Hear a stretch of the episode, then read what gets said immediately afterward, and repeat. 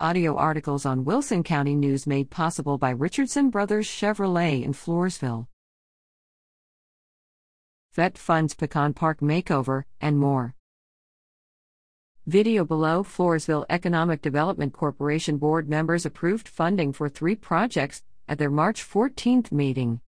The city's 9-acre Pecan Park will receive an added boost of $15,000 to keep an ongoing improvement project on track. Completed elements of the project include replacing old barbecue pits with 10 new ones, replacing old trash cans with 14 new ones, installing 10 new benches and 2 new bicycle racks. Elements soon to be completed. Manicuring the park's pecan trees. Laying large stones around the parking lot to prevent vehicles from driving into the park. The old posts around the parking lot have already been removed, according to Corporation Executive Director Ben Reed.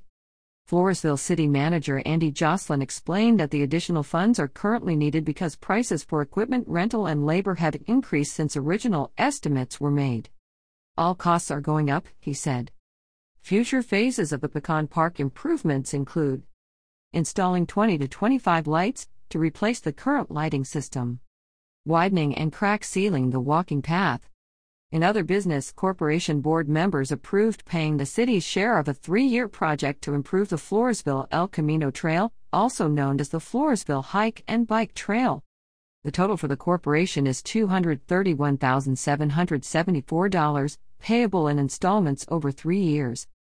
The trail project includes replacing the existing surface with a 10-foot wide path, consisting of crushed granite 6 inches deep. The new path will extend from SH-97 north to the River Bend Golf Course.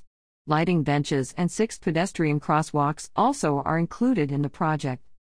Jocelyn noted that he, Floresville City Finance Director Cynthia Sturm, and Code Compliance and Safety Officer Dino Canta completed Texas Department of Transportation training to certify compliance with grants for the trail.